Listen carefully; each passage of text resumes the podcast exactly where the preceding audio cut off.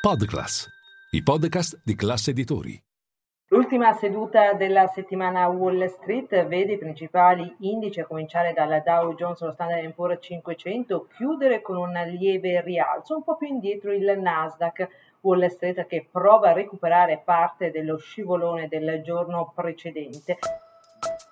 Linea mercati. In anteprima, con la redazione di Class CNBC, le notizie che muovono le borse internazionali. Intanto il rendimento del T-Bond chiude a massimi che non si vedevano da un mese a questa parte, mentre lo spread tra il decennale statunitense e i Bund tedeschi raggiungono un livello che non si vedevano da 26 mesi a questa parte. Sul fronte delle materie prime, attenzione al prezzo del petrolio che torna a crescere con il WTI a un soffio da quota 80 80 dollari al barile con le minacce della Russia di tagliare la produzione. Più in generale una Wall Street che ha guardato alcuni dati macroeconomici contrastanti. Il PCI che è vero rallenta, siamo ormai lontani dal picco toccato a giugno, ma meno di quanto ci si aspettasse. Adesso l'attenzione è capire ovviamente cosa farà il numero uno della Federal Reserve il primo di febbraio, alzerà i tassi solo dello 0,50.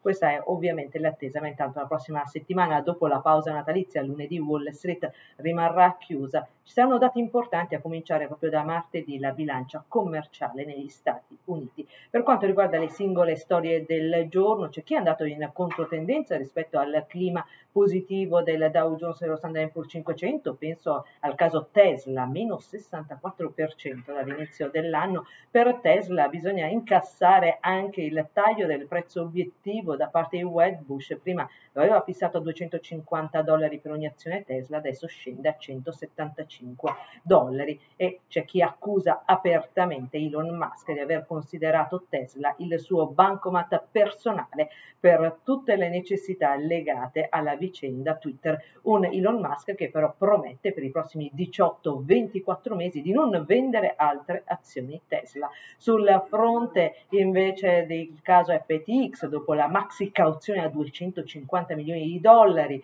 che è stata versata in realtà soltanto una minima parte da Sam Bankman-Fried, torna a casa dei genitori in California, c'è il suo ex braccio destro che ha ammesso in tribunale di aver truffato i clienti e che sapeva benissimo quello che stava facendo e quindi insomma le cose si mettono piuttosto male dal punto di vista giudiziario anche per Bankman-Fried. Infine ci sono delle curiosità come Produce Mission che a Wall Street, attivo nel settore agricolo, è crollato del 15 15% perché il prezzo degli avocados, magari complice anche la stagione festiva, sta andando letteralmente a fuoco.